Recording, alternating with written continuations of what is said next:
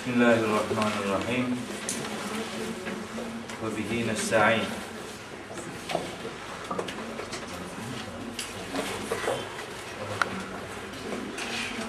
Geçen hafta bir ara vermek zorunda kaldık.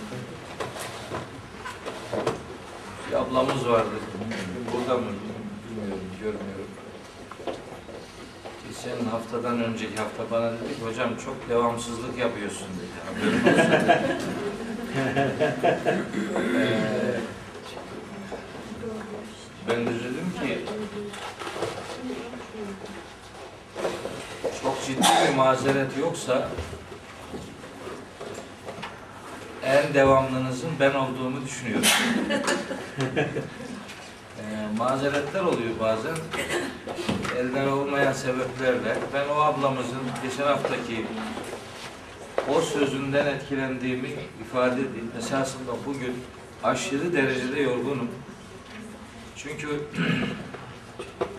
14-20 Nisan arası Hazreti Peygamber'in kutlu doğum haftası etkinlikleri çerçevesinde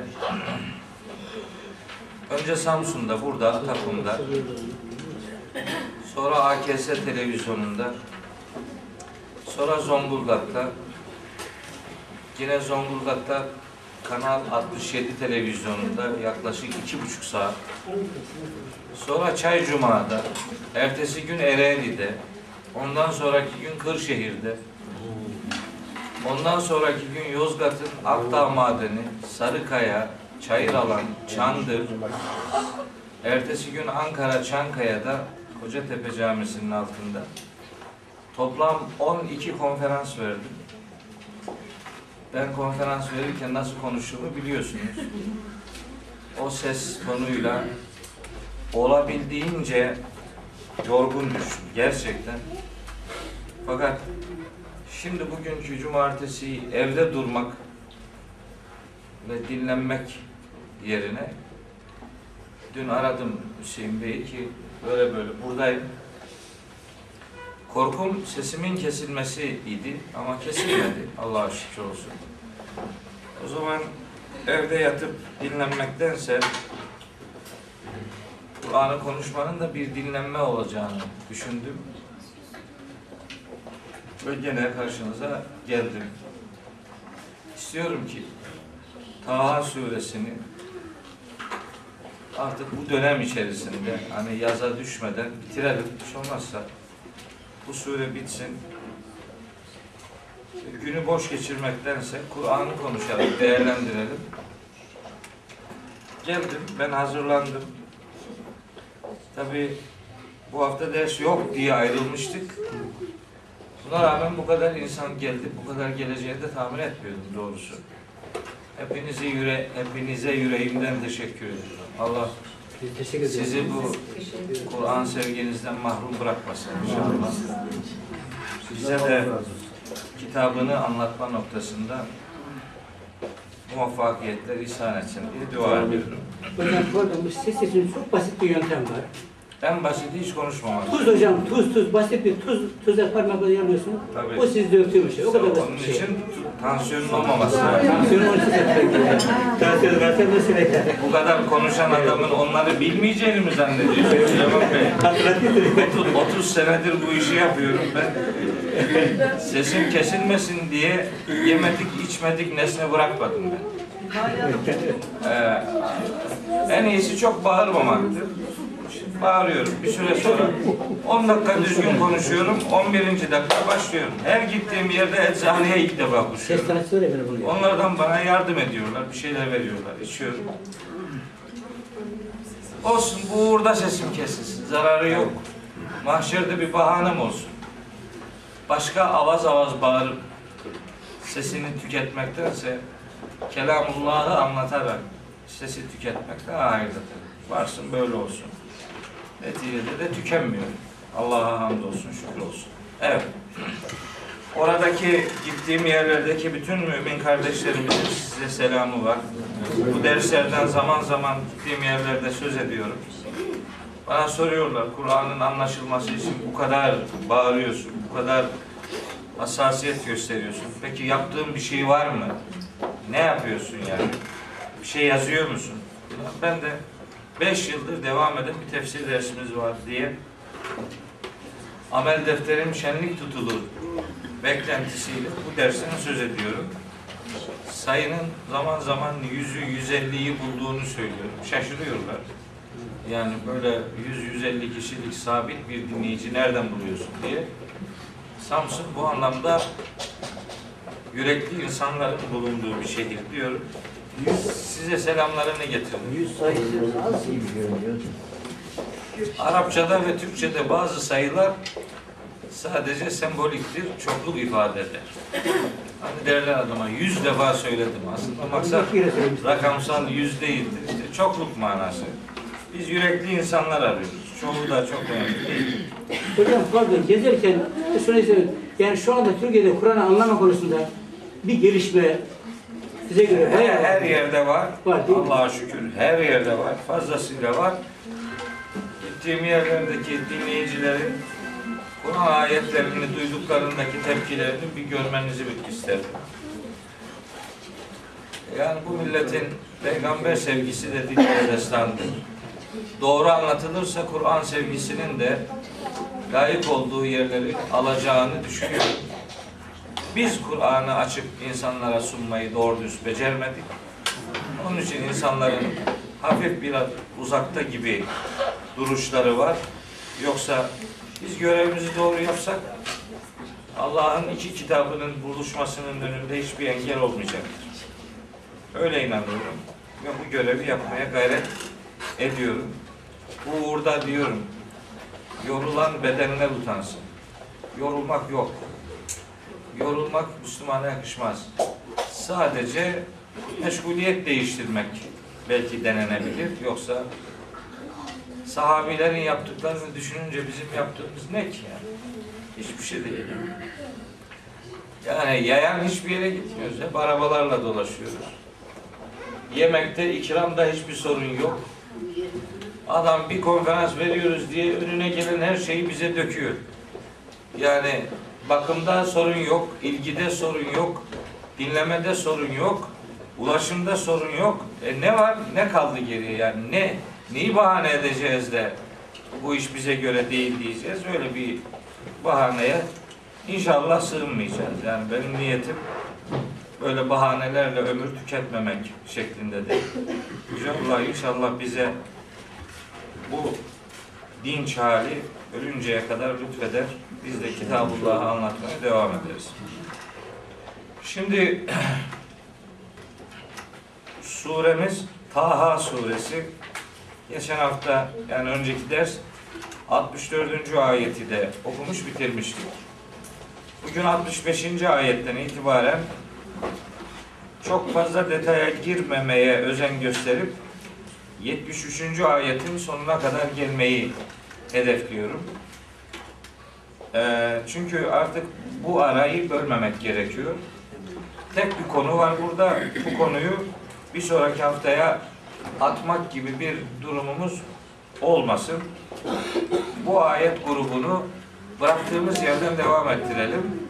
Hatırlayacaksınız en son konuştuğumuz ayetlerde Firavun'un topladığı, toparladığı büyücülerin Hz. Musa ile atışmak üzere sözleştikleri bir bayram günü bayram arenasına gelmişlerdi. Orada Hz. Musa'yı suçlamışlardı. Onlara Hz. Musa ve Hz. Harun'a büyücüler demiş ve milleti yerinden yurdundan etmek isteyen ve güzelim hayat standardını bozmaya çalışan insanlar olarak suçlamalarını dile getirmişler idi. Ve atışma meydanına gelinmiş her türlü hilelerini ortaya koymak üzere hazırlanmış idiler ve kendilerine son derece güvenen bir eda ile Hz. Musa'ya şu teklifte bulundular. 65. ayet bu teklifle başlıyor. Estağfirullah. Kalu dediler ki Ya Musa ey Musa imma en tulkiye sen mi atmaya başlayacaksın. Yani büyücülük yapacaklar şimdi. Onlar büyü ortaya koyacaklar. Hz. Musa'dan da işte ne yapacaksan yap demeye getirdikleri bir teklif ileri sürüyorlar. Sen mi ilk defa başlayacaksın? Ve imma en nekune evvele men elga. Yoksa biz mi ilk atan, ilk başlayan biz mi olalım? Ne diyorsun diye bir teklifte bulunuyorlar. Araf suresinde de benzer bir cümle var 115. ayette. Şimdi bunlar bu sözü söylerken zannedilmesin ki çok kibar adamlar. Yani buyur sen ne biliyorsan yap. Sırayı sana verelim. Biz çok demokrat adamlarız. Çok da kibar insanlarız gibi bir hava estirdiklerini sanmayalım. Bence bunların bu sözlerinin arka planında sanıyorum ki şu duygu var. Demek istiyorlar ki sen bildiğini yap. Nasıl olsa canını okuyacağız biz sen. Sen şimdi ne biliyorsan yap. Çünkü onlar yörenin, çevrenin, o coğrafyanın en ileri büyücülük tekniğini bilen adamlar. Nerede bu işi yapan varsa hepsi toplanmış. Hatta aralarında konuşmuşlar, tartışmışlar. Gizli gizli kararlar almışlar, gizli toplantılar yapmışlar. Bütün güçlerini birleştirmişler. Bir tane Musa denen bir adamın Harun'la beraber ortaya koyacağı ne varsa varsın koysun mühim değil. Ne biliyorsan yap. Rahatlığıyla Hz. Musa'ya bir meydan okuyuşu ortaya koydular. Zihinlerinde sen bildiğini yap. Nasıl olsa biz senin canını okuyacağız. Seni perişan edip bir mağlubiyet ve mahcubiyet içerisine seni terk edeceğiz. Cümlesinin işte e, yüreklerinde bulunduğunu düşünüyorum. Hz. Musa da diyor ki Gale diyor ki Hz. Musa bel bel hayır hayır ben yapmayayım. Elku siz siz buyurun. Yani siz yapın. Ne yapıyorsanız siz yapın. Ve ila başladılar işte o arada. Hibaluhum ve isiyyuhum o adamların işte ipleri ve değnekleri iplerini ve değneklerini ortaya koydular. Yuhayyelu ileyhi min sihrihim onların yaptığı büyüden dolayı Hz. Musa'ya hayal ettirildi ki enneha tes'a hareket ediyor. İpler ve değnek hareket ediyor. Öyle sandı Hazreti Musa. Demek ki aslında ip hareket filan etmedi. Asanın da durumunda herhangi bir değişiklik yok. Yuhayyelu ileyhi min yuhayyelu ileyhi ona böyle hayal ettirildi. Öyle öyle bir durum zihninde belirdi Hazreti Musa'nın. Şimdi bu tabi bunu maddi olarak yüzde yüz şöyle oldu böyle oldu diye izah edecek gücümüz yok. Fakat şurada Araf suresinin 116. ayetinde önemli bir ipucu var. Burada ne olduğuna dair. Araf suresi 116. ayet. Yani Araf suresinin önemli bir bölümünde de bu kıssa yer alır. Orada 116. ayette diyor ki Yüce Allah buyuruyor ki Estağfirullah. İşte felemma elkav işte onlar büyülerini, iplerini, değneklerini atınca yani ortaya koyunca seharu seharu büyülediler. Neyi? E'yunen nasi. İnsanların gözlerini büyülediler. Göz boyama denen şeyi yaptılar işte. Gözlerini büyülediler. Çünkü bu esnada vesterhebuhum insanlara korku vermek istediler. İnsanlara, karşıdakilere korku vermek isteyerek gözlerini büyülediler. Gözlerini bir anlamda hakikati göremeyecek bir müdahale ile göz boyama işlemine tevessül ettiler. Yani şimdilerde olan da bir göz boyamadan ibarettir yapılan iş. Daha önce söylemiştim. Gene Hz. Musa'yı anlatırken Taha suresinin önceki ayetlerinde hani diyordu ki yüreğimde bir korku var. İçim daralıyor. Dolayısıyla içim daraldığı için sözleri rahat söyleyemiyorum diyordu. Ve yadîku sadri ve la yantaliku lisani. Yüreğim daralıyor, dilim dönmüyor. Korkular yani psikolojik baskılar insanın bedeninde, biyolojisinde, fizyolojisinde etki meydana getirir. Yapılan, şurada yapılan da anlaşılıyor ki böyle bir şey. Yani bir korku ortamı oluşturuyorlar. Bir tehdit, bir tedhiş meydana getiriyorlar. Böylece insan ya gördüğünü görmez oluyor veya gördüğünü olduğu gibi değil farklı görebiliyor. Yani bir, bir göz boyama gözlerde hakikati görememek gibi bir hayal meydana getiriliyor. O hayalin meydana getirilmesi neticesinde yüreklerde de bir korku peyda ediliyor. Ayetin hele ki Araf 116. ayetin ortaya koymak istediği bu. Birebir deşifre edip de tam şöyle oldu böyle oldu diyecek halimiz yok. Yani bu bir neticede bir farklı bir meşguliyet işi. Biz sadece insanları etki altına almaya gayret eden çalışmaların bu anlamda bazı sonuçlar verebileceğini biliyoruz. Kendi hayatımızda da var bu. Yani bunaldığınız zaman bir şeyi söyleyemiyorsunuz işte. İş karışıyor. Ağzınız lafları üretemez oluyor. Diliniz dönmüyor. Veyahut da mesela korkan insanların gözlerinin önüne bir acayip şeyler gelir. Yani çok korkarsanız artık farklı şeyler görürsünüz. Ateşli hastalıklarda bu var mesela.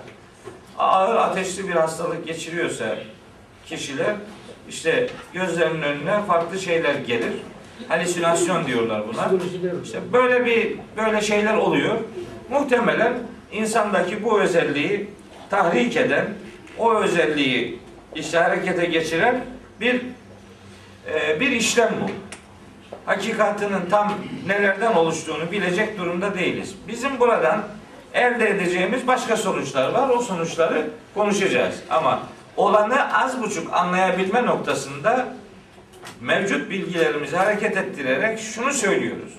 Yani siz insanların yuhayyelu ileyhi dediği için ona hayal ettirildi. Yani zihninde böyle şeyler depreşti.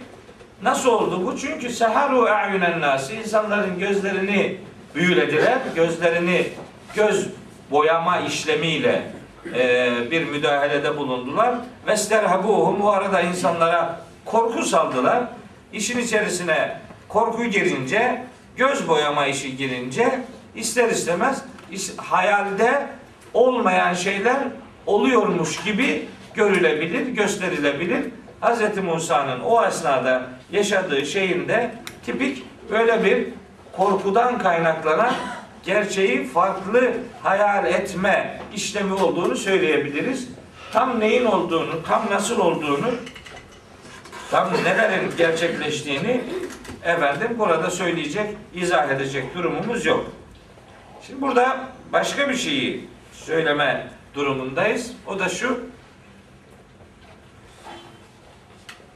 Demek ki o dönemde büyücülük almış başını gitmiş. Peki bunlara neyle karşılık verilecekti? Anladığı dilden karşılık verilecekti. Yani büyücülük yapana sen yalancısın deyip de onu alanın dışına itmek kolaycılıktır ama etkin bir yol değildir. Siz o dinleyicilerin, izleyicilerin gözünün önünde meydana gelen bir işlemde o milletin beklediği türden ama karşı tarafı mağlup edecek bir çalışmanın içine girmeniz lazım. Bu esasında Kur'an'ın Enfal suresinde bu son ümmete yüklediği önemli bir görevin de e, habercisi durumundadır. Buyuruyor ki Enfal suresinin 60. ayetinde Yüce Allah اَعِدُّوا لَهُمْ مَسْتَطَعْتُمْ مِنْ قُوَّةٍ karşıtlarınıza gücünüzün yettiği kadar bir kuvvet hazırlayın. Yani karşınızdaki adamın kuvveti nelerden müteşekkilse siz onun artı bir değeri olarak onların karşısına dikilin. Onlardan gelecek müdahale her neyse siz ona anladığı dilden karşılık verin. Yani bunu günümüze getirelim. Büyücülüğe karşı siz de büyücülük yapın demek değil. Büyüyü bastıracak bir iş yapın. Büyüyü mağlup edecek bir iş yapın. Adam bugün işte ne yapıyor? Kitap yazıyor, makale yazıyor, gazete çıkartıyor, tiyatro oyunu ortaya koyuyor, film yapıyor, efendim karikatür çiziyor, kısa metrajlı filmler üretiyor, sizinle uğraşıyor. E siz de şimdi o size karşı yapıla gelen her neyse o noktada yapılanı bir adım ilerisinden sizi öne çıkartabilecek bir faaliyetin sahibi ol- olun denmek isteniyor. Gücünüz, kuvvetiniz sonuç alma noktasında sizi aktif hale getirecek bir değerde oluşsun. Hayatınız pasif pasif bir duruşla geçmesin. Siz de gayretin muhatabı olun. Gayret edin. Yani falanca adam şu iş yapıyor. Allah da nasıl olsa bana yardım eder deyip yan gelip yatmak söz konusu değil. Siz de fedakarlık yapacaksınız. Karşı tarafı mağlup edebilmek için daima artı bir değer üretmek durumundasınız. Bugün için mesele mücadele alanı çok değişmiştir.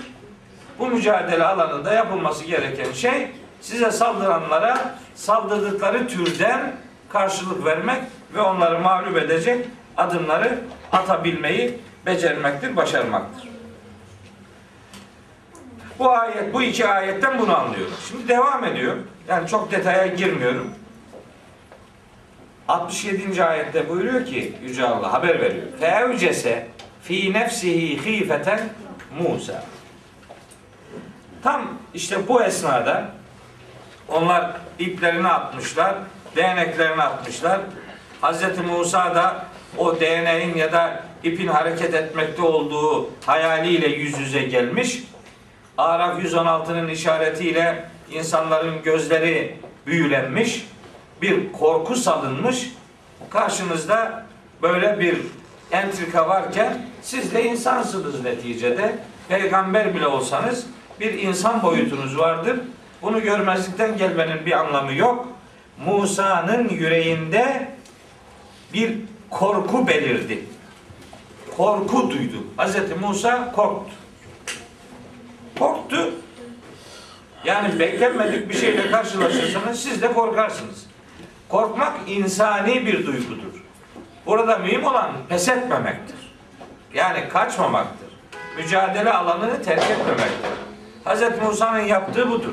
Yani sadece korktu ama terk etmedi. Ben şöyle bir şey de anlıyorum buradan. Bilmiyorum bir zorlama mıdır nedir ama aklıma geliyor işte. Hz. Musa sanıyorum ki mağlup olacağından dolayı korkmadı. Bence. Yani korkmuş da olabilir. Bir insani duygudur. Bunu abartmıyorum. Olabilir. Neticede niye niye korkmasın ki işte sıra dışı bir şey oluyor. Korkabilir. Ama zannım odur ki Hz. Musa'nın asıl korkusu mağlup olma korkusu değil. Bence Hz. Musa etraftaki insanların bu gizeme kapılıp Hz. Musa'nın yapacaklarını beklemeden orayı terk etme ve Hz. Musa'nın sunacaklarıyla şahit olmama ve etraftaki adamları ebediyen kaybetme korkusu olabilir. Çünkü seharu a'yunen nas. Oradaki bütün insanların gözlerini büyülediler. Sadece Hz. Musa'nın değil. Seharu a'yunen nas. Bütün insanların gözlerine büyü yaptılar. Ve sterhabuhum. Herkese bir korku saldılar.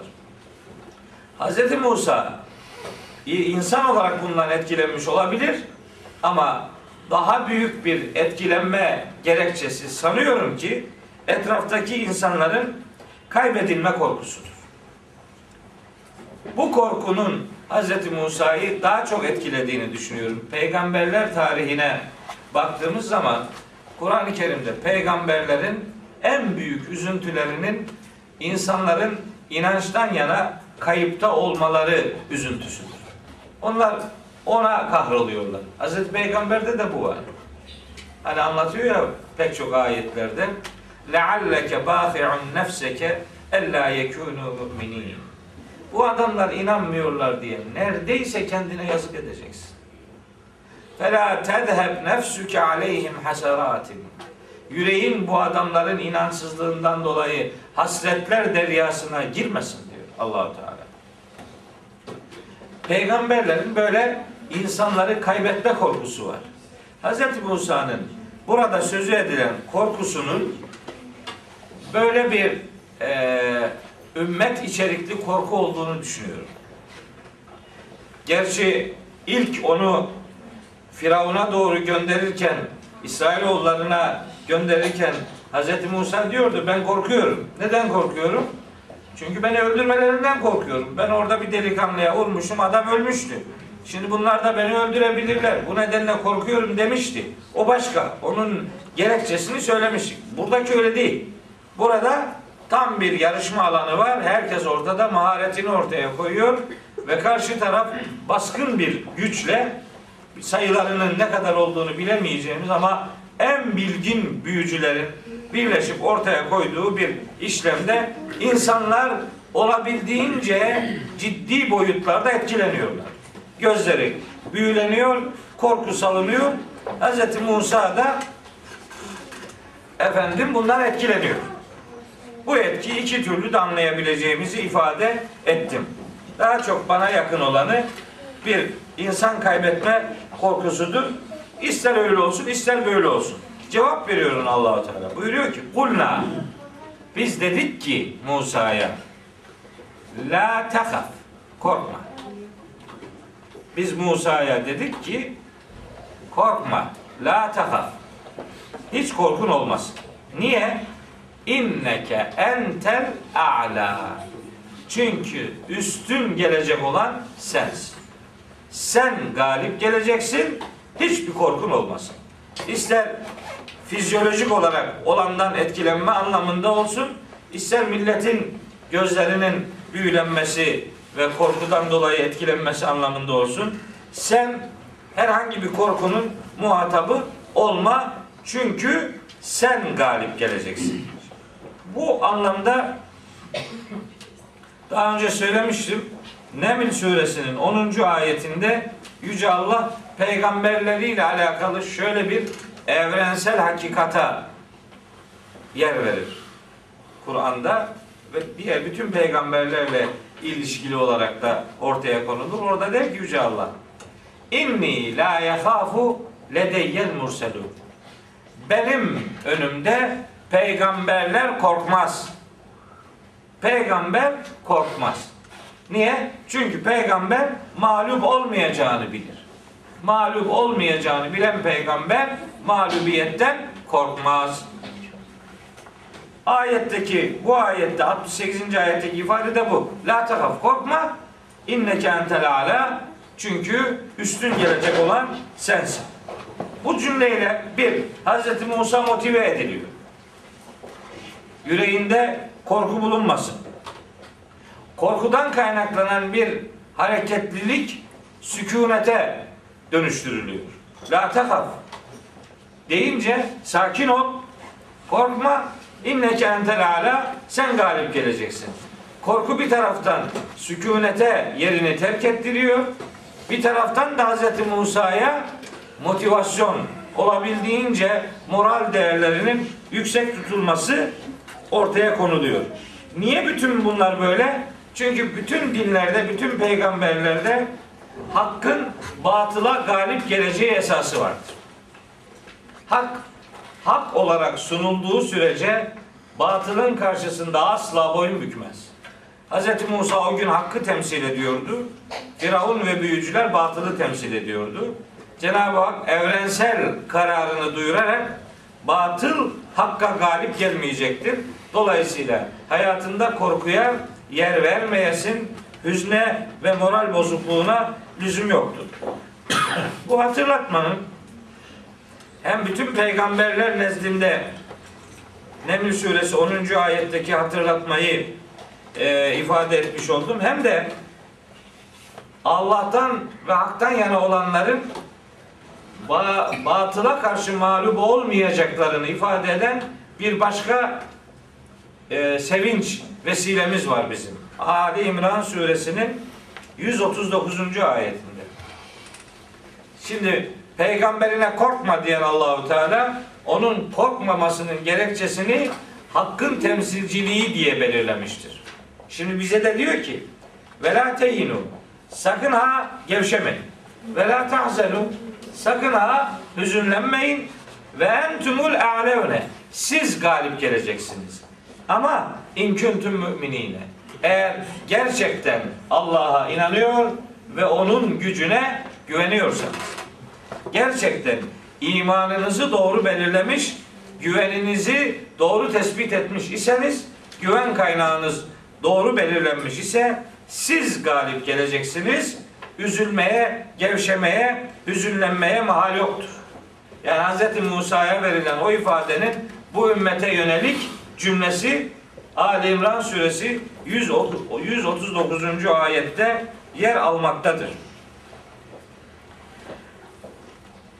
Şeyde var e, Maide suresinde var bir ayet. Bir tane de Haşr suresinde Haşr değil de Mücadele suresinde onları da hatırlatayım size. Bakın buyuruyor ki Yüce Allah Maide suresinin 56. ayetinde bu ümmete yönelik bir yürek ferahlatıcı ifade Estağfirullah. Ve men yetevellallaha ve rasulehu vellezine amenu. Cümleye bakın. Her kim Allah'ı, Resulünü ve gerçekten iman etmiş olanları dost edinirse dostunuz Allah'sa, dostunuz Resulullah ise, dostunuz gerçekten iman ehli insanlarsa şunu unutmayın. Fe inne hizballahi humul galibun. Allah'ın tarafında olanlar galip geleceklerdir. İşte bu çok mühim bir müjdedir. Hizbullah demek Allah'ın tarafında olanlar demek. Tercihini ve tavrını Allah'tan yana belirleyenler. Allah'ı, Resulullah'ı ve gerçekten iman etmiş olanları dost edinenler galip geleceklerdir. Müjdesi bu son ümmete yönelik muhteşem bir müjdedir. Neticede evrensel peygamberler anlamındaki bir başka müjdeyi daha hatırlatayım. Mücadele suresinin 20 ve 21. ayetleri. Mücadele 20 ve 21. Orada buyuruyor Yüce Allah Estağfirullah. İnnellezîne yuhaddûnallâhe ve rasûle. Allah'a ve peygamberine düşmanlık yapanlar var ya ulaike fil edelline onlar en bayağılar arasında olacaklardır. En düşük seviyede onlar olacaktır. Niye? Keteballahu. Allah şunu hükme bağlamış. Şunu esas olarak yazmıştır. Ne yazmış? Le'aglibenne ene ve rusuli. Ben ve peygamberlerim mutlaka biz galip geleceğiz. İnna Allaha kaviyyun azizun. Çünkü Allah'tır. Her şeyden güçlü olan ve her şeyden üstün olan sadece sadece ve sadece Allah'tır. Hz. Musa özelinde ayetlerin bize anlattığı hususiyet tercihini ve tavrını Allah'tan yana belirleyenlerin mağlup olmak gibi bir riskinin bulunmadığı düşüncesi, duygusu bizlere veriliyor bu ayetler çerçevesinde. Şimdi dönüyorum tekrar kıssaya. 69. ayet. Buyuruyor ki Yüce Allah Hz. Musa'ya. Şimdi adamlar işte iplerini attılar, as- asa, asalarını attılar filan. Bir korku ortamı oluştu. Hz. Musa motive edildi. Şimdi onun da bir şey yapması lazım. Ne yapıyor? Ve elqi ma fi yeminik. sen de elinde bulunanı ortaya koy. Yani sen de çabanı ortaya koy. Sen de hazırladığın şeyi artık uygulama alanına koy. Göreceksin. Telkaf ma sana'u. Onların yaptıklarını silip süpürecektir. Sen kendi çabanı Allah'ın yardımıyla gerçekleştireceğin o uygulamayı hayat alanına koy. Göreceksin. Onların hepsinin yaptığını senin elindeki asa silip süpürecektir. Niye böyle? Çünkü innema sana'u keydü sahir. Onların yaptığı şey bir büyücünün tuzağından başka bir şey değildir. Tuzak kurmaya çalıştılar. Bilmediler ki tuzakları boşa çıkartan varlık Allahu Teala'dır.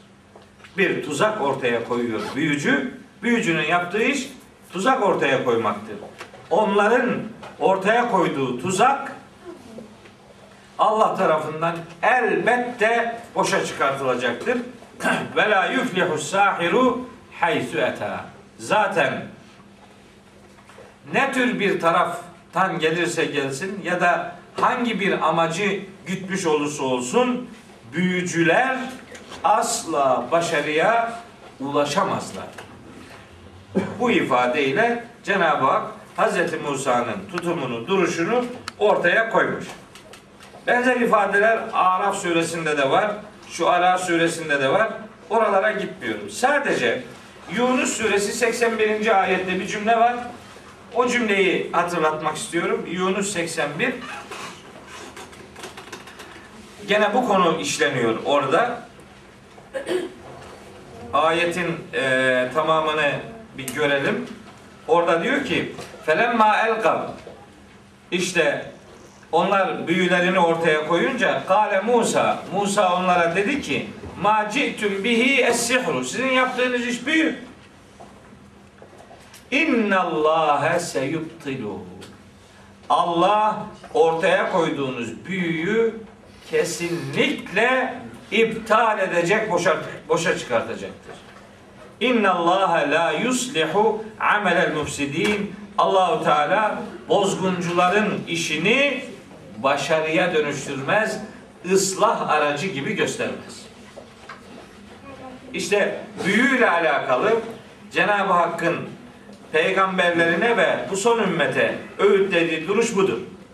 Büyücülük yapmak insanların gözünü boyamaktan ve onlara korku aşılamaktan başka bir şey değildir. Ama biliniz ki büyücülük hakikatin ortaya konulması değil, iptalini Allah'ın üstlendiği önemli bir davranış bozukluğudur. Bunu ortaya koyanlar ne şekilde ortaya koyarlarsa koysunlar, hangi bir amacı gütmüş olurlarsa olsunlar, onlar hiçbir zaman başarıya ulaşamayacaklardır diyor. Allah zalimlere karşı hakikat savunucularını daima destekler. Bu ayetlerden biz bunu anlıyoruz. O gün Musa peygamberi Firavun'a ve büyücülere karşı destekledi. Bugün de kim hakikatin savunucusu ise bilinmelidir ki Yüce Allah onu batılın temsilcisi olana karşı destekleyecektir. Evet, yani el ma fi yeminike. Elindekini at demek, yani sen de bütün çabanı ortaya koy demektir. Elindekini at, elindekini at, sen çabanı ortaya koy. Bundan sonra olacak iş senin değil zaten. Allah yapacak yani. Senden ayrılıyor. Yani sen elindekini bırak deyince artık sen fedakarlığını yaptın, iş Allah'a kaldı demektir. Hani dua yaparken de öyle diyoruz ya. Ellerimizi niye kaldırıyoruz? Diyoruz ya Rabbi bu eller görevini yaptı. Şimdi senden bekliyor. Duanın psikolojisidir. Bu, bu, bu da onun başka bir ifadesi. Elindekini bırak demek. Sen şimdi elinden geleni yaptın. Bundan sonrası mucizenin devreye girmesidir. Mucize peygamberin göstereceği bir iş değildir. Allah'ın göstereceği bir olağanüstülüktür. Allahu Teala devrededir ve Allah devredeyse zaten mesele bitmiştir. Hz. Musa kesin kes galip gelecektir. Çünkü karşıdaki büyücüler batılı temsil etmektedir. Evet. Kim batıldan yana ise mağlup olacağını bilmelidir. Batıldan yana olduğunu bilmeyenler de ileride batılın içinde olduğunu fark edeceklerdir. Çünkü batılın karşısında daima hakkın ışığı, sönmez söndürülemez ışığı daima var ola gelmiştir. Bu mücadele kıyamet sabahına kadar hak batıl mücadelesi kıyamet sabahına kadar sürecektir. Bilinmelidir ki hakkın temsilcileri mağlup olmayacaklardır.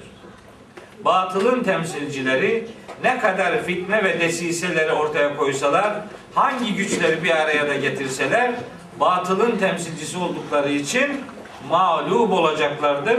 Karşı tarafta Cenab-ı Hakk'ın yardım garantisi bulunduğu için. Evet.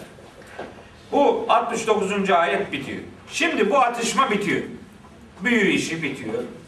Hz. Musa eliyle Cenab-ı Hakk'ın ortaya koyduğu o tarif edilemez bir galibiyet yaşanıyor. O arada şimdi yeni bir şey başlıyor. Asıl bugün eee, yani bu derste mutlaka mutlaka sırayı getirelim ve konuşalım demek istediğim bölüm başlıyor. 70, 71, 72, 73. ayetler.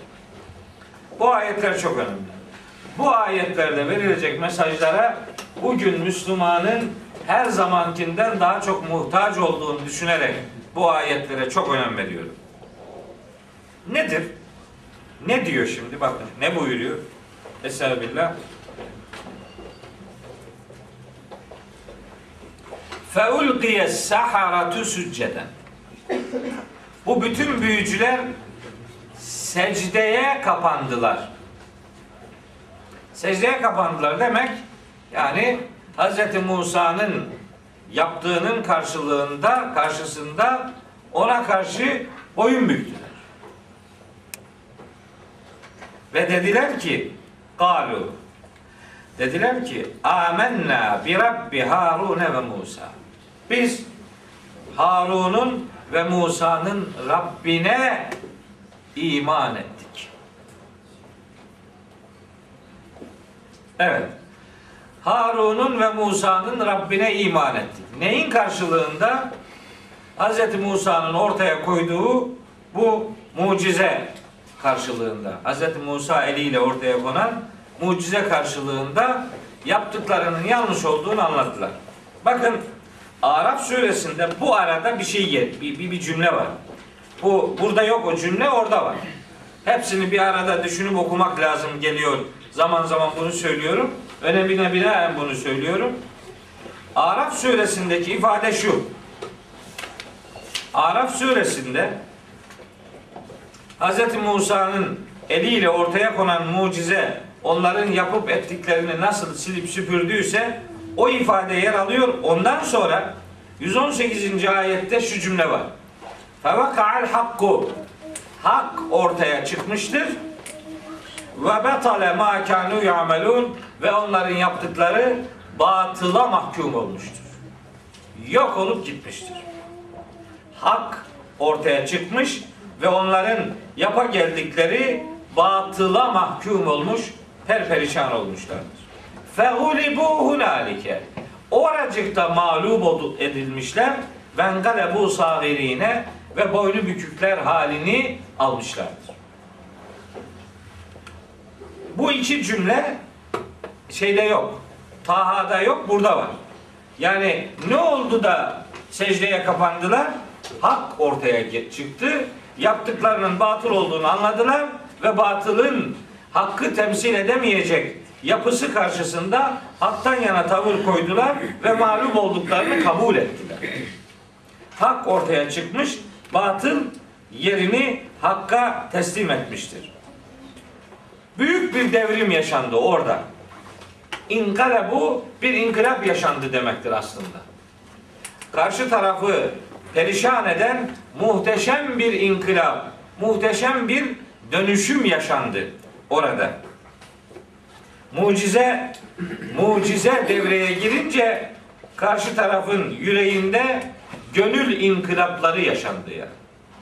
mucize devreye girdi. İnsanlar ellerinden geleni yaptılar. Hz. Peygamber'in ifade ettiği gibi yan gelip yatmadan Hz. Musa da elinden gelen fedakarlığı yaptı. Devrede Allah'ın mucizesi işlem gördü. Bunun karşılığında büyücülerin gönüllerinde mucizeden kaynaklanan muhteşem bir inkılap yaşandı. Gurur kırıldı ve inkılap devrim meydana geldi. Evet. Demek ki mucizenin karşısında batılın hiçbir hükmü yoktur. Yani devrede mucize varsa batıl yok olmaya mahkumdur. İşte bu hak batıl mücadelesi bugün de devam ediyor. Neticede biz elimize bir değnek alacak durumumuz yok. Elimize bir ip de alacak durumumuz yok. Burada anlatıldığı gibi. Ama elimizde çok önemli bir ip ve çok önemli bir sopa var. Yani değnek. Elimizdeki ip Hazreti Peygamber'in ifadesiyle hablullah Allah'ın ipi yani Kur'an var. O ip var. Şimdi zaten burada ipe, ip kelimelerine yer vermesinin sebebi bu ümmetin elinde de ip var. O iple bu ipi buluşturacaksınız. O ip o gün büyücüleri nasıl mağlup ettiyse bugün bu ip de karşısında bulunan, bulunanları mağlup edecektir. Yeter ki bunu amacına uygun bir şekilde kullanmayı bil. O ip, o günün ipi bugün Kur'an'ı, o günün asası bugün aklı temsil etmektedir, bilgiyi temsil etmektedir. Biz bugün aklımızla, bilgimizle ve vahyin desteğiyle batıla karşı, batılın sahte, büyülenmiş görüntüsüne karşı mücadele edecek ve bu mücadeleyi ne olursa olsun galip bitireceğimizi bileceğiz. Ben bu, bu kıssadan bunu anladım. O Hz. Musa'nın elinde ip var, değnek var. Benim elimde öyle bir ip yok, bir değnek yok. Ben şimdi bu kıssadan ne anlayacağım? Ha, ben bu kıssadaki habil kelimesini gideceğim Ali İmran suresinin 103. ayetine orada bulacağım. Ve'tasimu bihablillahi cemi'an Allah'ın ipine hepiniz sıkıca sarılın. İşte o ip bu iptir. O ip bu iptir. Asa denen şey güçtür. Güç akılla ve bilgiyle elde edilendir. Bugün gücü temsil eden şey akıl ve bilgidir. Bilginiz varsa, aklınız o bilgiye sahipse, o bilgi de vahyin aktığı pınarlardan besleniyorsa, o gün Musa'nın galip geldiği gerçek dünya bugün sizi de beklemektedir. Yani mağlubiyet gibi bir psikolojinin sahibi kesinlikle olmayasınız, olmamalıyız. Bu kıssanın bu içerikte ve bu detayda bizim önümüze konmasının asıl sebebi budur. Biz vahye akılla bilginin gücüne inanacağız, sarılacağız. O bilgiyle, o güçle karşı tarafta her kim varsa onlar mağlup olacağını bilecekler, bilmelidirler. Bu hak batıl mücadelesi bağlamında tabi İsra suresi 81. ayetin muhteşem müjdesi vardır. Kul ca'el hakku ve zehekal batilu. De hak gelmiş, batıl yok olmuştur. Zaten batıl yok olmaya mahkumdur. Siz hakkın doğması için çalışın. Batılı bitirmek gibi bir göreviniz yok. Hakkı hakim kılarsanız batıl kendiliğinden yok olacaktır. Batıl karanlığa benzer.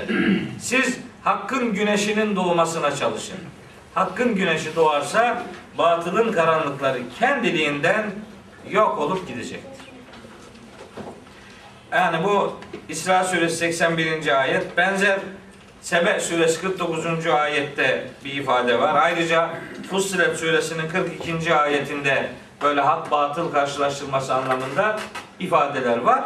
O ifadelerle detaya girip de vakti e, oralarla geçirmek istemiyorum. Ayet numaralarını söylemiş olayım.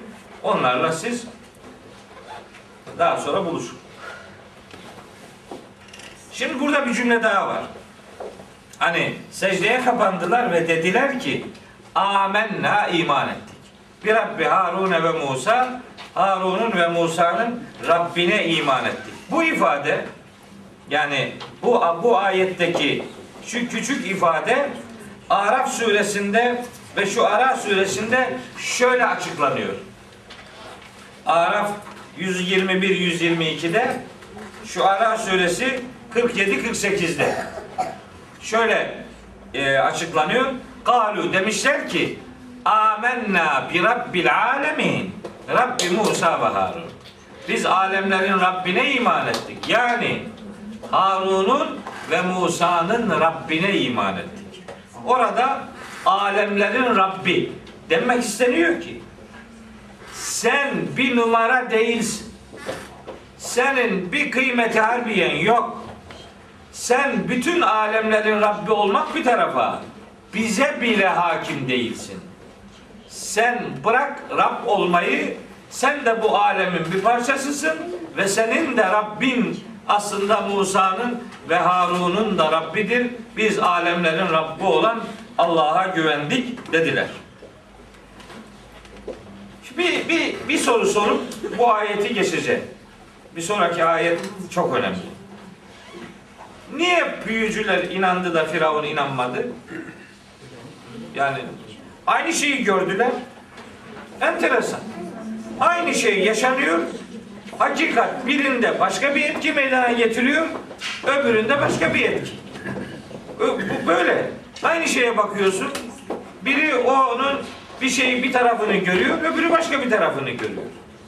Şimdi büyücüler bu hakikati görünce anladılar ki bizim yaptığımız batıl Musa eliyle ortaya konan şey mucizedir. Onlar aslında batılın karşısında mucizeyi tanıdılar. Mucizeyi tanıyınca ona teslim oldular. Yani gerçeği görenler ona teslim olmalıdırlar mukayese yaparak. Batılın mukayesesiyle hakkı tanıyarak onun önünde boyun büktüler. Büyünün karşısında mucizenin hakkı temsil etmiş olduğunu anladılar ve ona teslim oldular. Çünkü büyüyü mucizeden, yalanı gerçekten, imanı küfürden, imajı hakikatten ayırmak işte böyle bir bilgiyle mümkündür. Elinizdekinin ne olduğunu bilirsiniz, karşıdakinin ne olduğunu tanırsınız, mukayese yaparsınız. Bu mukayesede hakikat tarafının ne olduğunu anlar ve tavrınızı ondan yana ortaya koyarsınız. Ön yargıyı bırakırsanız hakikatten yana tavır almanız zor olmaz. Ama Firavun gibi ön yargınız varsa bu defa siz sizin adamınız zannettiğiniz kişilerin bile satılmış olduğunu düşünürsünüz. Bu defa onların ortaya koyduğunun da hak olmadığı düşüncesiyle gerçeği inadına ve ısrarla görmeme yanlışı yaparsınız. Onun böyle olması psikolojik şartlanmışlığın bir sonucudur. Elbette iktidarını ve gücünü kaybetmeme duygusu onun hakkı batıl gibi görmesine, batılı hak gibi görmesine maalesef neden olmuştur. Biz bunun başka bir örneğini daha biliyoruz. Böyle bir şey bir daha geçmişti. Nerede geçmişti? Hazreti Adem'le İblis kıssasında geçmişti. Biri Hazreti yani Adem hatasında ısrar etmeyip tevbe edince Hazreti Adem oldu. Öbür iblis hatayı görmeyip onda ısrar edince şeytan oldu. Hatada ısrar adamı şeytanlaştırır. Hatadan dönmek Adem'i Hazreti Adem yapar. Adam yapar. Adem'i adam yapar. O adamın karşılığına ben Hazreti Adem dedim. Adam yapar. Bu bu bu örnek işte o örneğin Hazreti Musa dönemindeki tipik efendim karşılığıdır. E bu bugün de böyledir. Yani hatanızda ısrar edersiniz. İblisi ve Firavun'u takip etmiş olursunuz. Hatadan dönersiniz. İşte Hazreti Adem'i ve o günkü büyücüleri takip eder. Musa'nın yani hakkın yanında yer alırsınız. Birinin inkarının sebebi psikolojik şartlanmışlık, iktidarı ve gücü kaybetmeme duygusudur. Öbürününki batılın karşısında hakkı görüp haktan yana bilgiden kaynaklanan bir teslimiyet ortaya koymaktır. Bunun bu tür örneklerinin daha önce de yaşandığını, bugün de yaşanmakta olduğunu, mahşere kadar da bu işin devam ede geleceğini bilmek durumundayız. Şimdi bak, bütün bunlar böyle gerçekleşiyor. Ne oldu? İşte bakın ne oldu şimdi. 71. ayet. 71, 72, 73. Bu üç ayeti okumak istiyorum. Fazla detaya girmeyeceğim. Sadece bir duruş ortaya koymak nasıl oluyormuş? Onun böyle can alıcı bir örneği olduğu için bu ayetleri bugün okumak istiyorum. Kale demiş ki Firavun Amentüm lehu siz ona iman ettiniz öyle mi? Kable en adene leküm. Üstelik ben size izin vermeden. Ben size izin vermeden siz başka birine iman edersiniz öyle mi? Ne büyük bir cürüm. Araf suresi 123'te var benzer bir ifade. Şu Araf suresi 49'da var gene benzer bir ifade. Anlaşılıyor ki o gün iman izne tabiymiş. Eğer izin yoksa inanç yok. Yani o gün inanç özgürlüğünün olmadığı anlaşılıyor. Muhteşem bir baskı varmış. O baskının oluşunun bir ifadesidir bu. Ve fakat o gün başka bir şey de varmış. Biz buradan onu anlıyoruz. Evet inanca karşı derin bir zulüm ve baskı varmış ama başka bir şey daha varmış. Ne varmış? Hidayet baskı zincirlerini kırıp parçalanmış. Hidayet varsa baskı beş para etmez. Hidayet güneşi yüreğinizde doğduysa baskının karanlıkları o yürekte artık yaşamaz. Hidayet baskı zincirini kırmış, iman dolu gönüller adeta ferman dinlememiştir. O o adamlar, o büyücüler o büyük baskıya rağmen Firavun'un o tehdidine ve tedhişine rağmen hidayet güneşi yüreklerinde parlayınca baskı zincirlerini kırıp parçalamıştır. Çünkü hak doğmuştur yüreklerinde, batılın yok olmak gibi tabiatı vardır ve batıl zinciri temsil etse de kırıp parçalanmıştır. Evet. Ne adammış bunlar. Şimdi diyor ki Firavun devam ediyor. Bırakmıyor adamları. İnnehu bu adam yani Hz. Musa için diyor ki lekebirukumüllezî allemekumus sihre Aa diyor demek ki bu Musa size büyüyü öğreten en baş büyücünüzmüş bu. En büyük büyücü meğer buymuş diyor. Bu size öğretti bunları. Ben de sizi adam zannediyordum. Aslında siz meğer bir şey bilmiyor musunuz? Sizin hocanız buymuş diyor. Benzer ifade şu Araf suresinde de var. Araf suresinde suçlamayı başka bir cümleyle görüyoruz. Araf suresinin 123. ayetinde diyor ki İnne hâzâ lemekrun Bu bir oyundu diyor. Mekertumuhu fil medineti Siz bunu benim kontrolümdeki şu şehirde uygulamaya koydunuz ha? Siz bir oyun yaptınız. Üstelik benim şehrimde, benim kontrolümde olan bir şehirde bu bu fitneyi, bu oyunu ortaya koydunuz ki lituhricu minha. Bu şehir halkını benim tebamı buradan çıkartacaksınız ha? Siz demek istiyor ki satılmış adamlarsınız. Siz meğer Musa'dan ders alıyorsunuz. O adam sizi büyüledi ve bana karşı tuzak kurdunuz. Üstelik benim memleketimde bunu yapıyorsunuz. Öyle mi? Fesevfe ta'lemune. Yakında size gününüzü göstereceğim. Diyor. Bu, bu ifadeler Araf 123'te var. Burada olanı işte en büyük büyücünüz buymuş. Size sihri öğretiyor. Demek ki sihri öğretmek gibi bir şey varmış yani o toplumda. Demek ki bir ders konusuymuş, bir bilgi konusuymuş.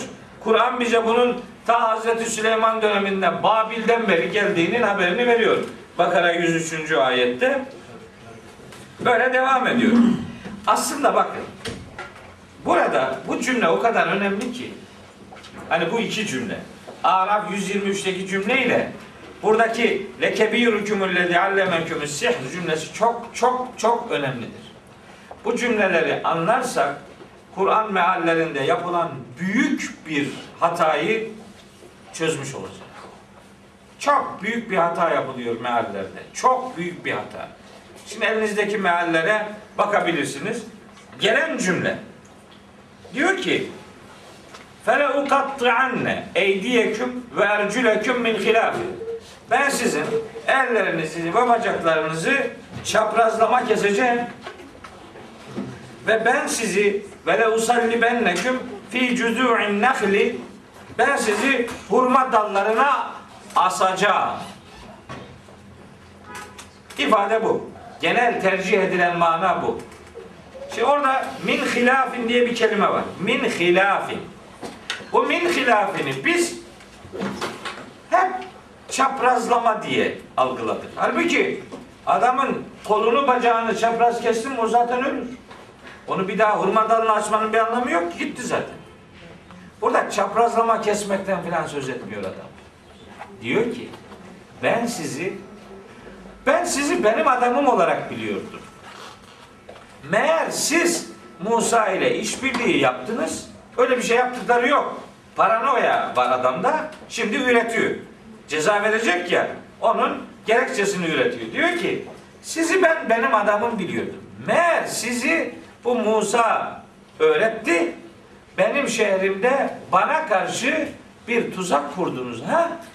Sizi dönekliğinizden dolayı ellerinizi ve bacaklarınızı keseceğim. Dönekliğinizden dolayı demek. Min hilafin çaprazlama demek değil. Döneklik, muhalefet, ihtilaf, karşı tarafta yer almanızdan dolayı sizi parçalayacağım. Sonra da ibret olsun diye hurmanın dallarını asacağım. Ben bu sonuca nereden varıyorum? Önceki cümleden. Hem bu önceki innehu lekebirükümüllezî allemekümüs sihr cümlesinden ama daha çok Araf 123'tekinden. İnne hâzâ lemekrun. Ya bu bir tuzakmış mı? Mekertumuhu onu siz ürettiniz hep beraber. Fil medineti benim şehrimde. Nasıl yaparsınız bu dönekliği?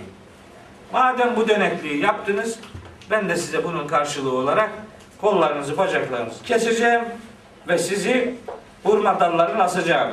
Hurma dallarına asacağım ifadesi o şu Ara suresinde ve Arap suresinde yok. Burada var. Orada da böyle usalli benneküm ecmain hepinizi asacağım diyor. Orada hepinizi asacağım cümlesi var. O iki surede burada hurma dallarına sizi asacağım. Niye? İbret olsun diye. Eline öyle büyük bir fırsat geçti ki Firavun'un.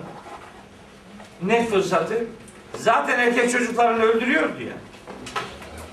Toplamış bütün büyücüler bunlar da erkek. Onlar da öldürecek.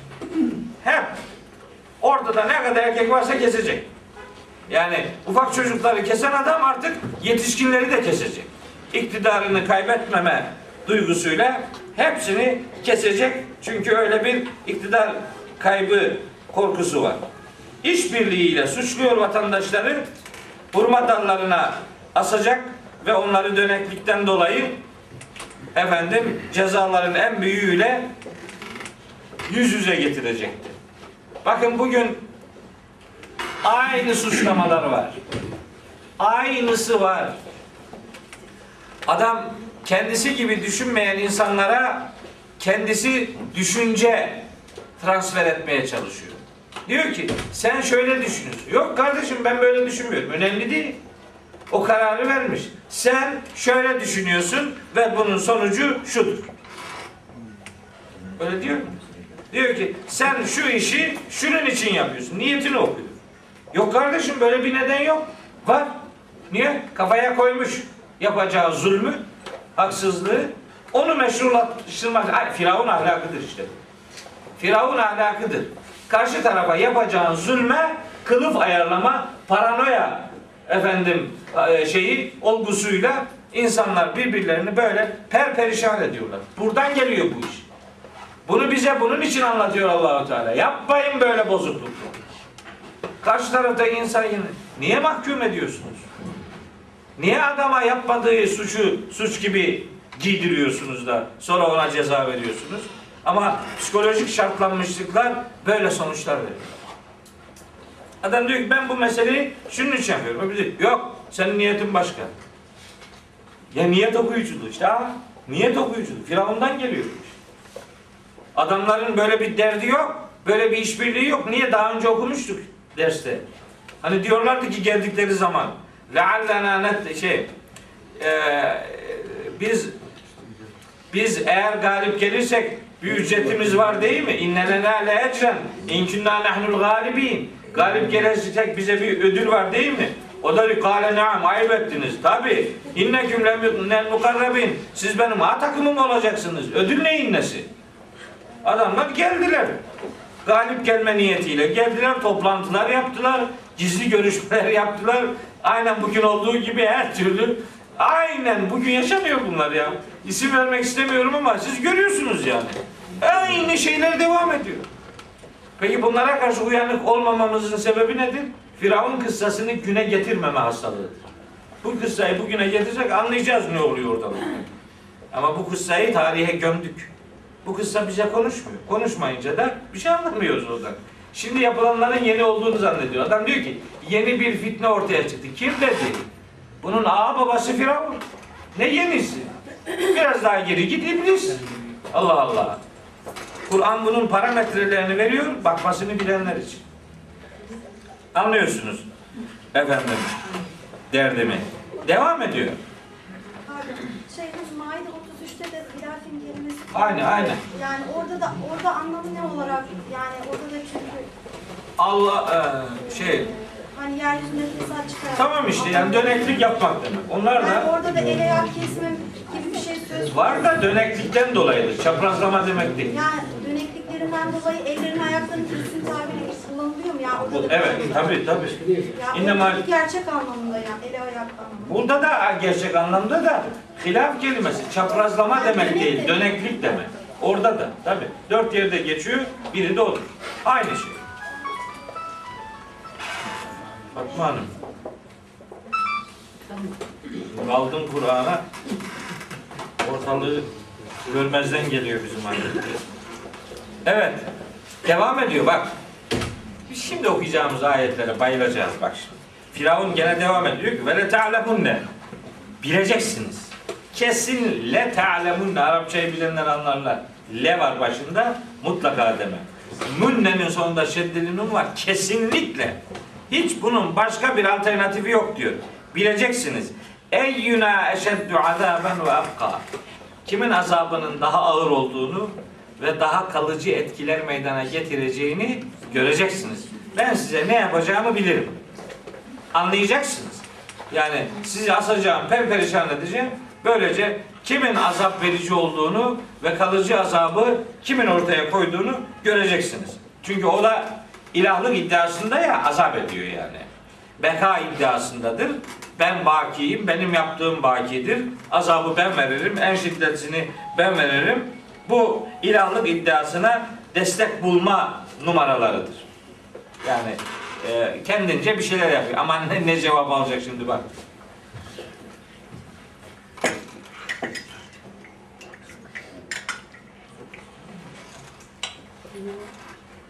Evet. Şimdi bak. Kainatın gördüğü en muhteşem delikanlılar bunlar. Bunlar adam. Bunlardan kalmadı. Bunlar rical bunlar. Adam, adam. Cinsiyeti mühim değil bunun. Adam.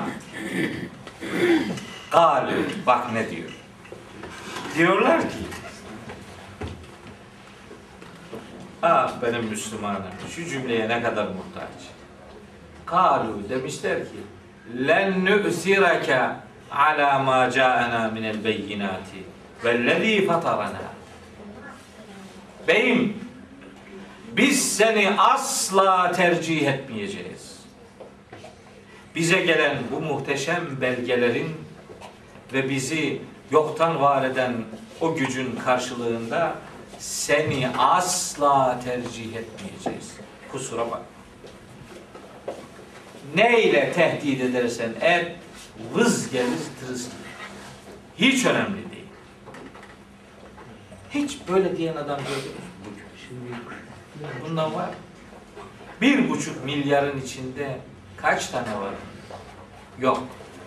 Vardır da işte yani. Olmaz ne, ne bileyim.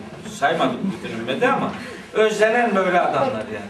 Şimdi parayla dönenler, makamla dönenler, korkudan dönenler, ikbal duygusuyla dönenler, izzeti başka tarafta aramak için dönenler, ikbalı izzetin adresini şaşırıp başka taraflara yalakalık yapanlar, şu ayeti bir okusalar yapmayacaklar bunu. Hud suresinde nefis bir ayet var. Nefis bir ayet. Hud suresi 113. ayet. Bir bakın şu ayetin nefasetine. Hud suresi 113. ayet. Ve la terkenu ilellezine zalemu. Sakın ha zalimlerden yana tavır koymayın. Sakın ha oraya doğru bir meyliniz olmasın. Onlardan yana ufak bir meyil içerisine girmeyin. Ne olur? Fetemessekumun naru. Yanarsınız, yanarsınız. Ateş size dokunur. Yanar kavrulursunuz. Ve ma leküm min dunillahi min evliya. Allah'tan başka bir dostunuz kalmaz. Thümme la tunsarun. Hiç kimsenin size yardımı dokunmaz. Haberiniz olsun. İşte bu adamlar bu gerçeği bilen adamlar. Zalimden yana tavır koymadılar. Onlara yürekten de şeklen de hiçbir yanaşma içerisine girmediler. Nasıl dik durdular? Tarihin isimlerini en şerefle kaydettiği adamlardan bir grubu bunlardı. Bir de o mağara delikanlıları. Bir de onlar. Aman Allah ne cümleler. Bunlar burada niye var? Biz de böyle olalım diye. Ama böyle olan var mı? Yok. Niye? Okumuyor ki. Bilmiyor ki bu büyücülerin neler yaptığını. Nasıl bir adamlık ortaya koyduğunu. Bunları peygamberimiz zamanındaki ashaba ve peygamberimize anlatıyor Allah-u Teala. Niçin? Sen Musa ol, ashabın da bu adamlar gibi olsun diye. Ve bu ümmet böyle bir duruş ortaya koysun diyedir. Bunların anlatılmasının gerekçesi bu. Len nü'sirake. Len nü'sirake ne demek biliyor musun? La nü'siruke olsaydı manası başka olacaktı. Ma nü'siruke olsaydı manası başka olacaktı. Len nü'sirake olunca mana hep değişti. Demek istiyor ki biz ebediyen senden yana tercih koymayacağız. Haberin olsun. Yani zannetme ki yarın şartlar değişir de gelirim senin yanına. Yok yok yok. Seninle irtibatımı koparmışım ben. Hiç kusura bakma. Len nübsirek. Ebediyen seni tercih etmeyeceğiz. Bu adamlar aynı zamanda fıtrattan haberdar olan adamlar bunlar. Demek ki bundan sonra arada konuşmalar oldu, görüşmeler oldu. Hazreti onlara Allah'ı anlattı. Vellezî fatarana. Hatta vellezî fatarana ne demek? Bizi fıt, fatara yoktan var etmek demek. Yani bizim fıtratımızı şekillendiren Allah fıtratımız gereği ona imanımız üzere bizi programlamıştır. O imanımızın gereğini yerine getireceğiz. Fıtratımız bize bunu zorunlu kılıyor. Bu fıtrat karşılığında senden yana tavır koymayacağız. Senden yana tavır koymak fıtrata aykırı davranmak demektir. Ne muhteşem, ne muhteşem kelimeler bunlar. Tercihimiz senden yana olmayacak. Senden yana tercih fıtratla kavga etmektir. Biz fıtratımızı terk etmeyeceğiz. Fıtratımız neyse onun uğrunda varlığımızı devam ettireceğiz. Bakın. Başka şeyler var burada. Başka şeyler var. Lem nu'thirake ala ma ca'ena minel beyinati. Ala ma ca'ena minel beyinati. Bize gelen belgelere, mesajlara, mucizelere tabi olacağız. Senden yana olmayacağız. Bir Müslüman belgeye, bilgiye ve gerçeklik değeri olan hakikat timsaline sarılır. Belgeyle konuşur. Belgeden yana olur. Referansı olur. Referansı haktan gelendir diye belirlenir. Haktan gelendir referansım. O belgeler, o mucizeler, o istekler, o esaslardır. Benim duruşumu belirleyecek olan budur. Biz bunlara tabi olacağız. Bunlara karşı seni tercih etmeyeceğiz. Belgeye dayalı, bilgiye dayalı iman işte budur. Bilgiye dayalı iman, belgeye dayalı iman, referansı olan iman, referansı vahiy olan imandır. Adamı böyle dik tut, dik tutan iman. Referansınız, belgeniz, bilginiz ilahi kaynaktan besleniyor olsun. Buradan biz bunu anlarız. Hz. Musa onlara tebliğde bulunuyor. Demek ki o arada adamlar bakıyor ki oho hep yanlış yolda gidiyormuşuz. Lennü sireke diyorlar ki seni tercih etmeyeceğiz Firavun'a. Bu ne demek biliyor musun? Bunun bugün, bu, bugün karşılığı. Lennü sireke demek la ilahe demek. Sen ilah milah değilsin be kardeşim. İllallah, Allah var ilah. Sen kimsin? Firavun'u red vardır. Lennü üzereke seni reddediyorum. Şuna karşılık seni reddediyorum. Lennü üzereke ala ma ca'ana minel beyinati vellezi fatarana'nın bizim kısaca karşılığımız bu, bu cümleye karşı la ilahe illallah'tır. La ilahe. Sen kim oluyorsun? Tanımıyorum seni kardeşim. İllallah. Benim tavrım Allah'tan yanadır ve selam. La ilahe'nin bir başka formülasyonudur. Evet. Bir şey daha söyleyeceğim burada. Yani bu ayeti görünce şaşırdım. Bu, bu sabah. Bu işte bu sabah oldu. Kahvaltı yapıyordum. Baktım kahvaltıyla olmuyor. Bu iş çıktım gittim başka bir odaya. Bu olmuyor burada dedim. Çan, çatal sesleri filan lan ne oluyor? Hadi yani yarısına kadar gece çalıştım. Baktım bitmedi dedim sabah dinç kafayla bunu yapayım. Sabah. Sabah kalktım yani sabahın dinçliğinin de verdiği bereketle. Bakın. Seni tercih etmeyeceğiz. Burada ne var biliyor musun? Bir, iman kesin kabul gerektirir. İman istisna kaldırmaz. Ve ümitsizlik anında yapılan bir imanda değil bu biliyor musunuz? Her şeyi kaybetme pahasına inançtan yana tavır koymaktır işte. Tercih imandan yana olacaksa burada bir korku, bir desise, bir fitne yok. Kesin kararlılık var. Tercihimizi yaptık. İman bir tercih meselesidir. Ya hakkın tarafında yer alan mümin olursun ya batının yanında yer alır kafir olursun. Sen bilirsin. Bunun bizim ümmete yönelik hatırlattığı üç tane cümlemiz var. Açın şimdi İnsan Suresi ikinci ayet. İnna inna hedeynahu sebile. Üç, üçüncü ayet olacak. İnna hedeynahu sebile. Biz insanoğluna yolumuzu gösterdik. İmma şakiren ve imma kefura. Kendi bilir. İster şükredici olur, ister nankör olur. Kendi bilir. Mesela Tevabun suresi ikinci ayet. Huvellezî halakaküm. Sizi yaratan Allah'tır. Feminküm kafirun ve minküm müminun. İçinizden kafir olanlar var, mümin olanlar. İşte mesela Keyif suresi 29. ayet. Ve kulil hakku min rabbikum. De ki hak Rabbinizden gelendir. Femen şa'e fel yu'min ve men şa'e fel yekfur. Dileyen iman etsin, dileyen inkar etsin. Bu bir tercih meselesidir ve bu büyücüler tercihlerini koydular. Allah'tan yana tavrımız vardır. Mümin, şakir ve haktan yana insanlar olacağız biz. Seni tercih etmiyoruz vesselam. İmtihan bunu gerektirir. Tercih seçeneğiniz olacak ki imtihanın bir anlamı olsun. Tercih seçeneğiniz yoksa imtihanın anlamı yoktur. O zaman olsun melek. Bunun bir anlamı yok. Bu ayet bize bunu öğretiyor. Ben bundan anlıyorum. Eğer eğer imanla küfür ikisini beraber tercih ederseniz müşrik olursunuz. Müşrik olursunuz. İkisini beraber tercih ederseniz müşrik olursunuz. Allah'ın birliğini tercih etmez. Başka varlıklardan yana tavır koyarsanız kafir olursunuz. Tek Allah'ı tercih ederseniz muvahhid olursunuz. Tercih üçlüdür. Birini tercih edeceksin. Din, iman tercih meselesidir. Üçlü tercihten birini. Ya ona da var buna da var dersen müşrik olursun. Batılın yanında yer alırsan kafir olursun.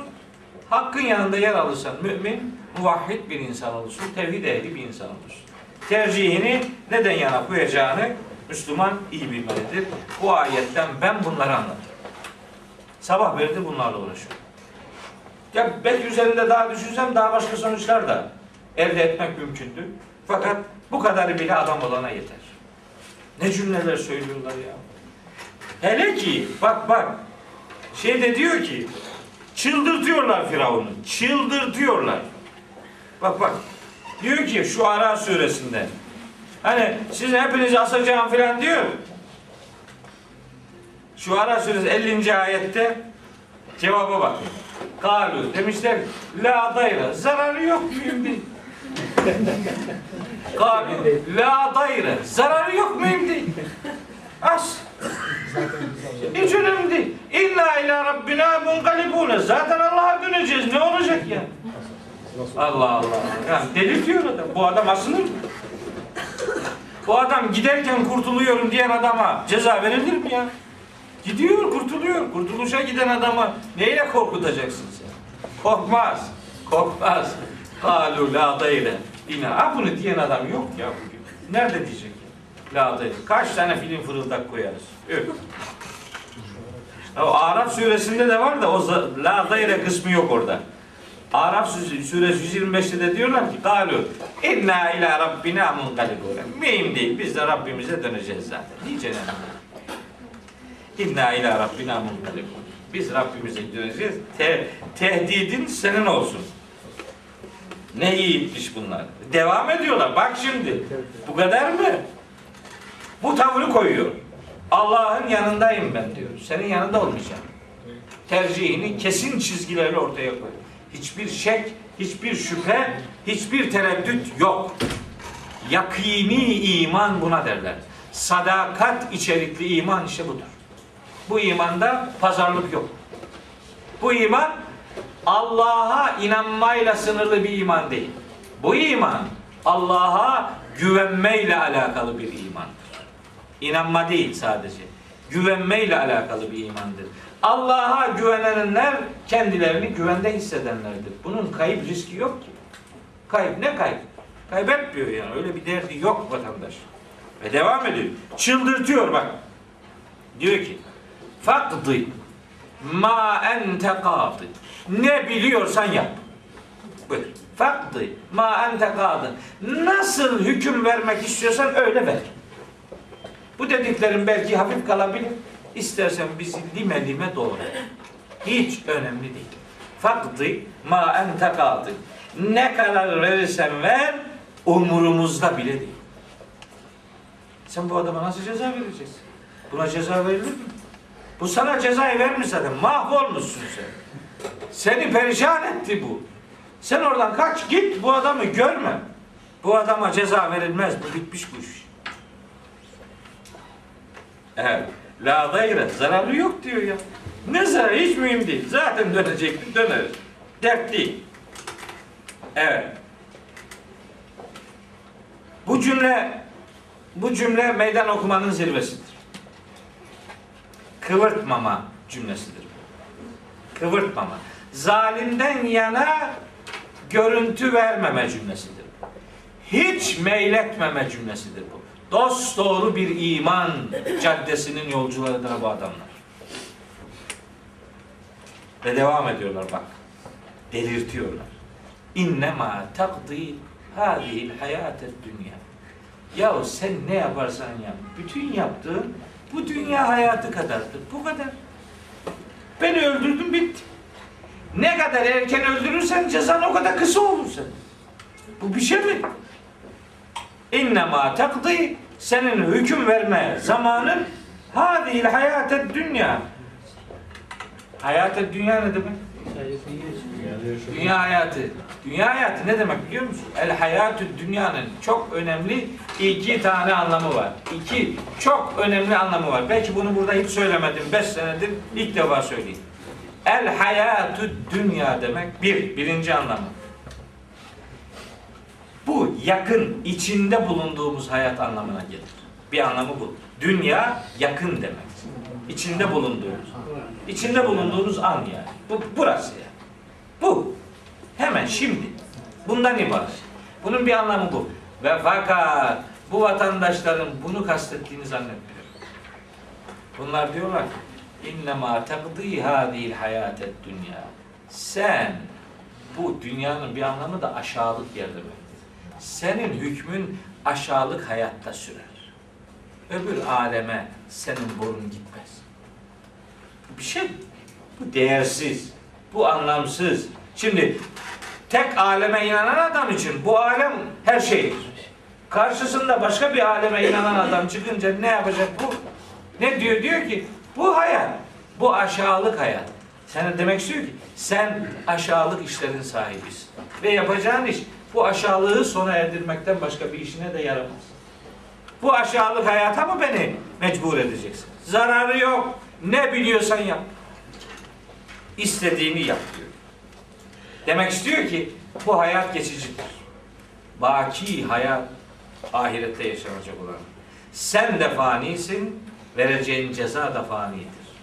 Ne kadar hızlı verirsen o kadar kısa sürer seninki. Ama varsay ki meseleyi uzattın. Hiç önemli değil. Neticede bu hayat kadardı senin yaptığın. Bu hayat kadardır ve bu aşağılık kadardır. Bu kadar. Evet. Buradan bir sonuçlar çıkartıyoruz.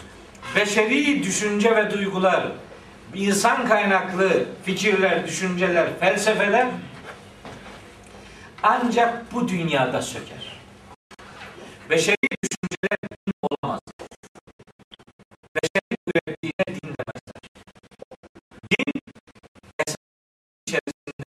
ahiret inancı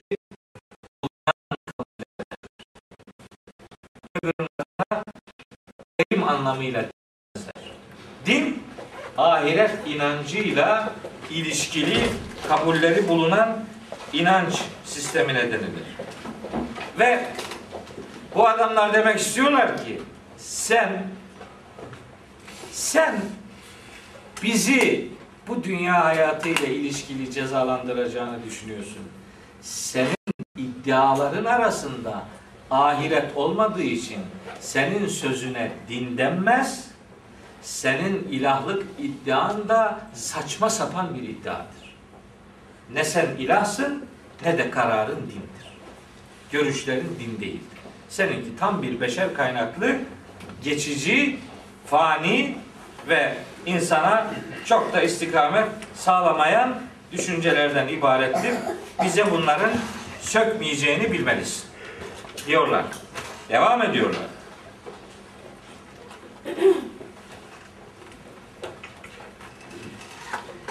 Son ayet okuyorum. Tabi vakit geçti. Ben bir değiştireyim o zaman. Şu ayeti de bir 10 dakikada inşallah. Deriz ya. İnsan beşer uyruklu bir şey ortaya koyuyorlar. Onun yüzüstü hürmetine Kur'an okuyorlar bu sefer. Onların hiçbirine Kur'an okumak demezler Süleyman. Hiçbiri Kur'an okumak değil, tamamı Kur'an'a bakınmaktır mesela. Evet. Şimdi devam ediyor bu yiğitler. Bakın neler söylüyorlar. Aslında bana sorsanız bu adamların şu şimdi şu 73. ayeti söylemelerine gerek yoktu yani. Tamam. Bitti daha ne yapacak adam? Bakın iman ahlakı dediğimiz şey nasıl bir şey? İman ahlakı denen şey nasıl bir şey? 73. ayet. İnna biz amenna bi Rabbina. Kardeşim biz Rabbimize güveniyoruz. Buradaki amenna güvenmek demektir artık. Güveniyoruz. Önceki amenna hani geçti ya amenna bir 70'te amenna o ina, inanmak bu güvenmek. Şimdi artık inanıyor bunlar. İmanın ahlaka bakan tarafı güvenmektir. İmanın ahlaken karşılığı güvendir. Biz Rabbimize güveniyoruz. Rabbimiz bak Rabbimiz Rab kelimesini kullanıyor. Rab sıfatını. Niye? Ona sığınıyoruz. Bizim mürebbimiz o. Bizi koruyacağına, bizi kollayacağına, bizi muhafaza edeceğine, bizi biz yapacağına inanıyoruz ona.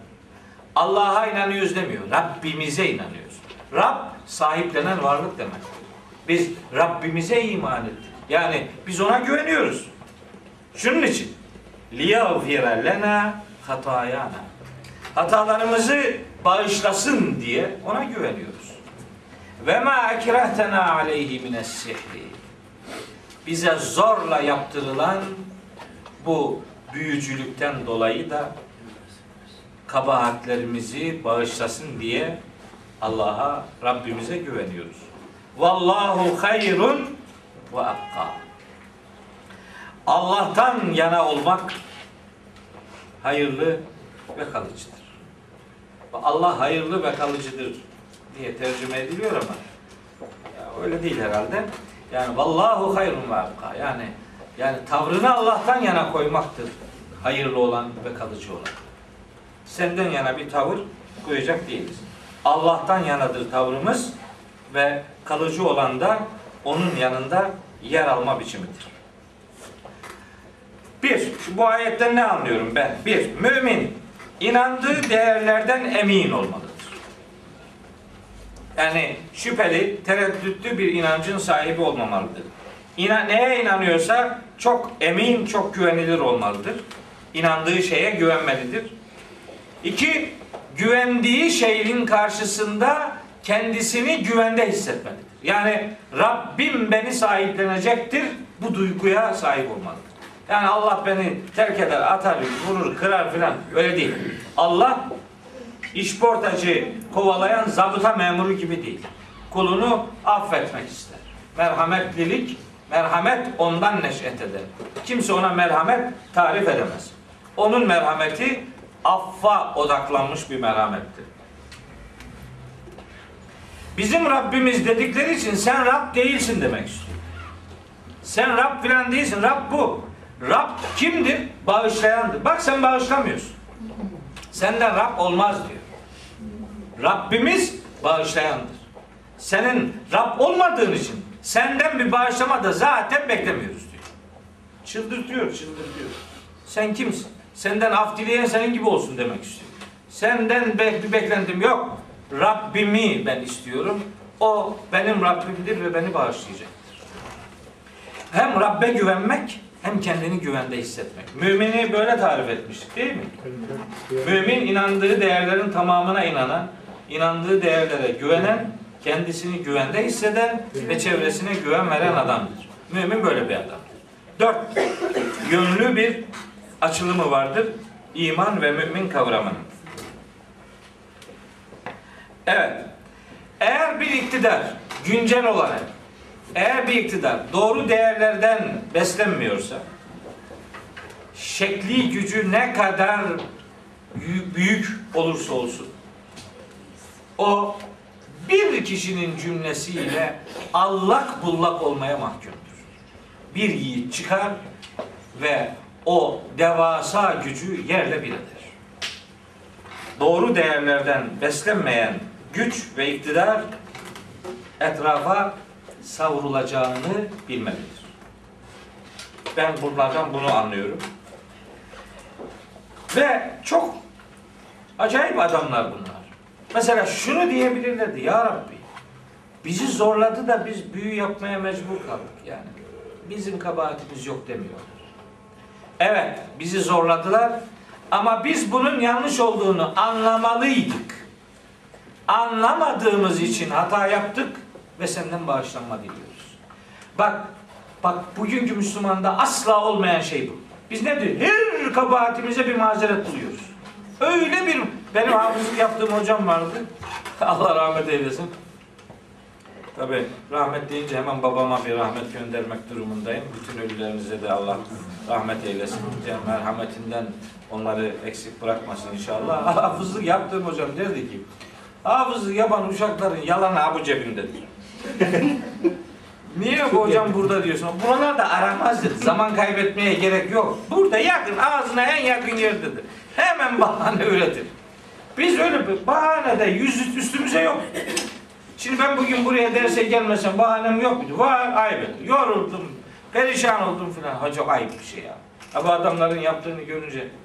Ya bizim yaptığımız ne Allah aşkına ya? Hiç Hiç hiç hiç denizde damla bile değil. Hiçbir şey değil yaptığımız. Diyorlar ki bahaneye de sığınmıyoruz. Anlamalıydık bunun yanlış olduğunu. Bizi bağışlayın. Suçu başkasına ihale ve fatura etmiyor. Biz yaptık. Bunun yanlış olduğunu anlamalı ve belki daha baştan tavır koymalıydık. Kabahatliyiz bizi bağışla. Evet. Ayetteki inandık ifadesinin güvenmek anlamına geldiğini söylemiştim. Şimdi cümlenin sonunda bir şey söylüyorlar. Diyorlar ki Vallahu hayrun ve ebka. Allah'tan yana olmak hayırlı ve kalıcıdır.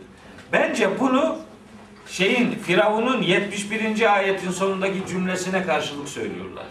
Firavun orada diyordu ki لَتَعْلَمُنَّ اَيُّنَا اَشَدُّ عَذَابًا وَاَبْقَى Hangimizin azabının daha şiddetli ve kalıcı olduğunu göreceksiniz diyordu. Bunlar da diyor ki baki olan Allah'tan yana olanıdır. Sen kimsin? Senin beka dediğin şey bu hayattan ibarettir. Senin beka iddian olamaz. Çünkü sen fanisin, ömrün kadar yaşayacaksın o kadar. Onlar beka kavramının Allah'a ait olduğunu Firavun'un yüzüne haykıranlardır. Hani bir adam tek başına kaldığı zaman belki böyle şeyler düşünebilir. Ama bunu o zalimin yüzüne söylemek ve herkesin içinde söylemek bir baba yiğit, bir adam, bir rical, bir kahraman, bir yiğit olmayı gerektirir. Bunlar Kur'an'ın yiğit delikanlılarıdır bu adamlar. Onun için bunların kıssası anlat, anlat, anlatılıyor. Efendim, eee, benzer ifadeler şeyde de var. Şuara suresi 51'de ve Araf suresi 125-126. ayetlerde de var. O ayetlere bir daha dönmek istemiyorum. Niyazım odur ki Rabbim bu yiğitleri örnek alabilecek anlayışı bizlere ihsan eylesin. Cenab-ı Hak kitabını kendisine indirmeyi hepimize nasip eylesin. Anlatılan gerçeklerden sonuç çıkartmayı, ders çıkartmayı ve çıkarttığı derslerle hayatını kavramayı hepimize nasip eylesin. Bu yiğitleri takip eden ashabımıza rahmet eylesin. Bu yiğitlerin sembolü olan Hz. Muhammed'in sevgisinden bu dünyada bizi mahrum bırakmasın. Mahşerde de arkadaşlığından ayrı koymasın. Hepiniz Allah'a emanet.